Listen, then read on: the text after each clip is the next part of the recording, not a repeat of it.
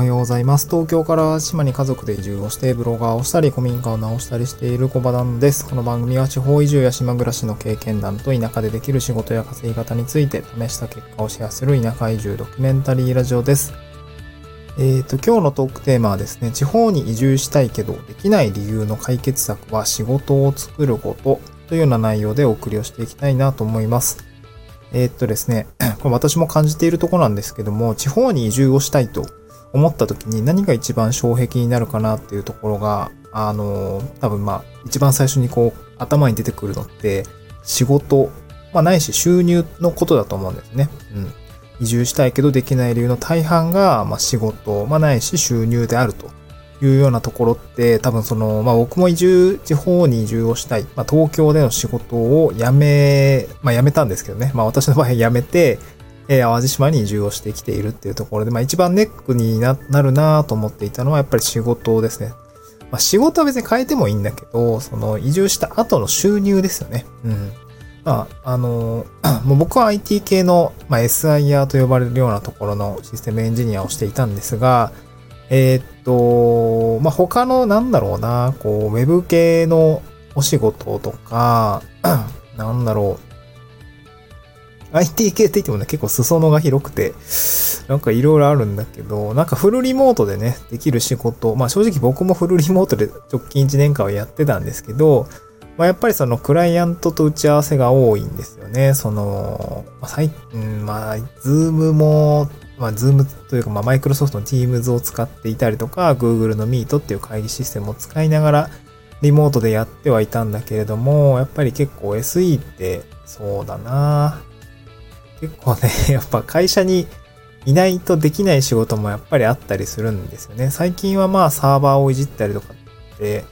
いうことはなくて、まあクラウド上の、なんだろう、ものを、まあインターネットから触るので、まあ最悪その、なんだろうな、家からでもできるんですけど、やっぱりそこはセキュリティの話とかもやっぱり出てくるので、なかなかね、あの、難しい状況ではあるんですけど、まあ、そうやってフルリモートでできる仕事は今、IT 系であれば増えています。うん。IT 系では増えてるんだけど、まあ、私の場合はそういうわけにもいかなかったっていうところがあって、退職をしました。うん。まあ、あとね、普通に退職したかったっていうのもあるんですけどね。うん、ちょっと話がずれちゃったんですけど、移住したいけどできない理由の大半は仕事だったり収入、まあ、その先の暮らしがちゃんと成り立つのかっていうところでありました。うん。で、なんだろうな、仕事、うんと、まあ、結構思うこと多いと思うんですね。こう仕事を辞めないといけないから移住できない。これ私でしたね。仕事を辞めないと移住できないなって思ったりとか、なんか地方の仕事ではなんか収入が下がってなんか暮らしていけないんじゃないか。だから移住できないんじゃないかって思うこともあったりすると思います。うん。私もまあ、まあ、現地でね、就職することは、まあ、全然考えてなかったんですけど、多分、まあ、なんか困った時には多分、ね、えー、こっちでも仕事に就くみたいなことあったのかもしれないけど、そうなった時にはきっと多分収入が下がるからきっと生活って困窮しそうだなとかね、そういうことを思ったりとかもすると思うし、で、なんかこう、働きたい職種がないから移住できないみたいなこともあると思うんですよね。うん。まあ、結構その田舎の仕事事情って、こう、旗から見ると、うんと、まあ、自分がしたい仕事がないって結構思われる方も多いと思います。まあ、それがね、その人によるので何とも言えないんですけど、そう。やっぱりま、こっちだと一次産業とか、まあ、農業とか、えー、まあ、ちょっと港町まであんまり遊びに行ってないし、あのー、なんだろうな、お友達もいないんであれなんですけど、まあ、多分、漁業とかもやっぱりね、島なんで結構盛んではあるんですけど、やっぱ高齢化が進んでいるとかあって、なかなかね、まあ若手が集まらない、まあなんかそういう雰囲気もあったりしてしまうのがちょっと問題だったりもするんですけど、なんか結構そういう、まあ一次産業に近い仕事。まあでもそれだけじゃなくて、まあ二次産業、三次産業、まあ六次産業って言ったりしますけどね、なんかそういうのを組み合わせてやっていく人も多かったりしますね。ただその中でやっぱり自分が働きたい職種がないから移住できないっていうこともあると思います。うん、結局その移住したいけどできない理由っていうのは結構仕事とその先の収入であると思う。何回言うねんって話なんですけど、えー、っていうところがまあ私は移住してみてすごく感じました。で、移住前も強く感じてました。うん。これってどうやって解決をしたらいいんだろうねっていうところを、まあ私なりもずっと考えていたし、まあ、えっと、答えが今出ているのかっていうと、うっすらとしか出てないんですけど、これやっぱり解決と、解決策としては個人で稼いでいくこと。うん。その、働きたい職種がないから移住できないとか、えー、自分、地方の仕事だけでは収入が下がっちゃうから移住できないっていうこと。まあ、これはですね、まあ、二つのアプローチからこう、クリアしていくためには、やっぱり個人で稼いでいくこと。まあ、小さな収入をですね、えー、ま、複数作るのか、まあ、大きな収入を一本ドーンと立てるのかわかんないですけども、やっぱり自分の力で稼いでいくっていうところが、この地方に、地方移住する人が増えていくためには、必要なことなんじゃないかなと、なんだろうな、今こう走りながら考えているんですよね。うん。で、僕個人としてはやっぱり個人で稼いでいくっていうことを、まあ、この3年以内に実現をしないと、まあちょっとね、この先行きどうなるのかも本当にわかんないですね。本当にわかんないです。そう、あの一応移住するときに、まあ妻とも話をしていて、まあなんか会社を辞めるときにこう、ね、辞めてね、翌日から収入ゼロってことはなかなかね、えー、まあ子供も今二人いるんで、まあそうも、その選択はなかなか取れないなっていう感じはあったんですよね。だからこの今、えー、なんだろうな、こう、副業で、その前職をやりながら何かこう自分で稼ぐ仕組みを作っていくっていうのはまあちょっと結構きつかったんですよね。めちゃくちゃ忙しい仕事だったし、うん、ちょっと会社というものに属している以上は、なんかもうちょっと動きづらい状況があったので私は辞めたんですけど、で、まあ、そのクッションですよね。その会社というものと、えー、個人事業主みたいなそこの一旦のその間をこう取り持つために、あのソフトランディングをしていくためですね、私は今、この地域おこし協力隊制度というものを使って、3年間の固定収入を得ながら、まあ、自分の事業も作りつつ、地域の仕事もしているっていう状況なんですよね。うん。そのまあ地域おこし協力隊の、まあ、ずっと何回も言ってるし、ブログでもめっちゃ書いてるんですけど、やっぱ固定収入が3年間あるっていう仕組み。これはすごく便利だし、あの、別に全然ね、使ってもらいたいなと思うんですよね。どの立場で言ってんねんって感じの、僕、総務省の人は何でもないんですけど、はい、使、あの、使える制度はどんどん使った方がいいと思うし、使って良いと思えるなら使った方がいいと思います。まあ僕としてはね、すごく今ありがたいですね。本当に3年間、えー、今22万5千円ぐらい出てるんですね。まあ最大出てるんですけど、そう、収入があって、で、今やりたい仕事ができている。やりたい仕事というか、なんていうのかな、こう、自分で時間をうまくコントロールできていると言った方が正しいかもしれないですね。まあ、当然やりたくない仕事はまあ徐々にあるんですけど、まあ、それはまささっと終わらせて、まあ、自分のやりたい仕事をするというか、えー、自分が3年後食っていくための仕事の準備っていうところもこうメインにね、しながらやっているし、副業とか、えー、副業とか、副業ですもうほぼ副業しかしてないみたいな、そんな感じもあるんですけど、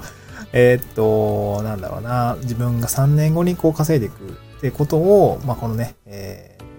ー、なんだろう、地域保守協力隊の任期中から、やっていくっていうことがすごく僕としてはね、あの、すごいやりやすい、個人で稼ぐための、なんだろうな、うーん、ソフトランディングをするためのいい手段かなと思ってるんですね。で、まあ、今日伝えたかったこととしては、伝えたかったこととしては、こっち方に移住したいけど、できない理由っていうのは何なのかっていうところ、まあ個人で、あの、多分皆さん考えてみるといいと思うんですけど、多分その大半っていうのが、やっぱりその仕事、収入、ない収入ってことだと思います。じゃあ、ここさえクリアできたら、多分その、ね、今東京で死んだ、東京が悪いわけじゃないんだけど、その地方でなんかこう自分が理想とする暮らし方ができていないとか、まあ、そういうことって多分あの、なんかもやもやしたりすると思うんですよ。なんかいや、まあ、なんていうのかな、こう僕もこう東京飛び出しちゃえばなんかこううまくいくんじゃないかとかね、盲目的に考えていたこともあったし、まあ、なんかこう挑戦するのはね、いろいろリスクとか考えると思うんですよね。うん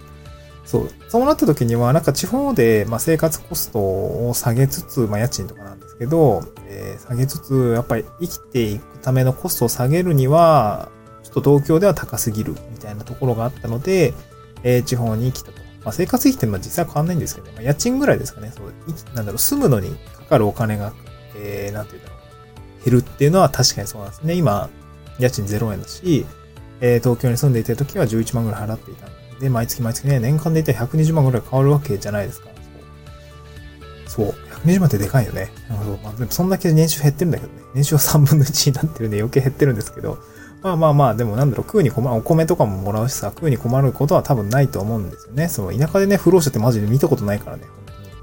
そう。何かしらで生きてるんですよね。多分食べるもんもあるし。のたれ、のたれ死ぬってことは絶対にないよね、みたいなその農家の友達と言ってるんですけど、そう、意外とね、あの、食ってはいける。まあ、やっていけてるのかというのはわかんないですけど、食ってはいけてるところがあるとで、まあ、死にはしないねっていうのが、まあ、田舎の良さかなとは思うんですよね。で、まあ、だからその仕事とか収入がないっていうところの解決策としては、やっぱり個人で稼いでいくことっていうことを、なんだろう、これから地方移住をしていく方についてはすごくこう強くうーん、まあ考えておくといいのかなと思います。で、私みたいなこう地域おこし協力隊の制度を使ってソフトランディングしていくもよしですし、まあ副業、なんだろう、えっ、ー、と、副業時代から、えー、どんどんどんどんこう、個人で稼ぐっていうことにシフトしていくのも良いでしょうし、なんかそういうところから始めるのがいいのかなと思いますね。うん。で、個人的にはその小さな収入を複数作るっていうところですかね。まあ月5万を4つ作るとか、なんかそういう感じでね、なんかうまくこう、えー、リスクリスク分散をしていったりとか、えー、掛け合わせで、どんどんなんか稼いでいけたらいいなというふうに感じていますね。今日はですね、合わせて読みたいに、この移住、移住達成者も読んでる地方移住したい人におすすめの本5選というようなあ形で本のご紹介のブログ記事を載せているんですけど、あの、このスタンド F の概要欄にですね。でその中に、なりわいを作るっていう、こう、まあ本があるんですけど、これこれ結構有名で、結構な、えー、いろんな人が読んでいて、まあいいよって言ってくれている本で、これ確か私もすごいいいなと思うんですけど、こう、なんなんだろうな、こう、なりわいってこう、あるじゃないですか。なんかそ、そのもの、うん、まあこの本では結構副業みたいな話も出てるんですけど、複数の業とかですね。うん。まあ、小さな収入を、まあ掛け合わせて、まあ生きていくとか。なんかこう、そういう本業だけじゃない。まあ、なんだろうな。この本の結構冒頭に言われてたかなと思うんですけど、まあ今の時代はね、えー、なりわいを2つか3つ持っておく方が面白いよね、みたいな、まさに副業ですよね。なんかそういう話をですね、まあ書いている本なので、あの、ぜひね、読んでいただきたいなと思います。こ、こちら、あれかな、Amazon の電子書籍版、結構ね、単行本だと1000、あれ、1000円から1500円ぐらいだったと思うんですけど、大体その値段だと思うんですけどね。あの、Amazon の Kindle 版だと、あの、あ、Amazon の Kindle Unlimited だと、あの、読み放題のサービスがあるんですそれ、あの、登録、無料体験とかもあるんですけど、登録をしておくと、あの、なんだろう、読み放題の一部の本として読めるっていう感じです。まあ、これ、まあ、あの、Kindle Unlimited 読める本何冊か、あの、でもご紹介をしてるんで、まあ、読みたものは全部読んでもらってもいいし、こう、なりわいを作るっていう本をですね、まあ、電子書籍でも読むことができるんで、ぜひ、あの、ちょっとね、記事を読んでいただければ、あなんかこんな仕組みなんだねっていうのがわかると思いますので、ぜひ読んでいただければと思います。はい。今日はそんな感じですかね。スタンド F では、こんな感じで地方移住の話とか、まあ、田舎で稼ぐってどういうことみたいな、どういう感じで脱サラしてんのみたいなね、その、そういう形であの話をしております。えー、ぜひね、あの、アプリインストールしている方についてはフォローしていただければ幸いです。また、ツイッターの方では、えー、あ、ツイッターの概要欄、んえっ、ー、と、スタンド F の概要欄にツイッターのリンクも貼り付けています。ツイッターの方も、まあ、普段日々ね、こうやって田舎で、えー、ちょっとなりわいを作っている私の感覚というか、まあ、田舎の実情というか、まあ、仕事の感じですよね。っていうのを発信しておりますので、ぜひ参考にしていただければなと思います。また次回の収録でお会いしましょう。バイバイ。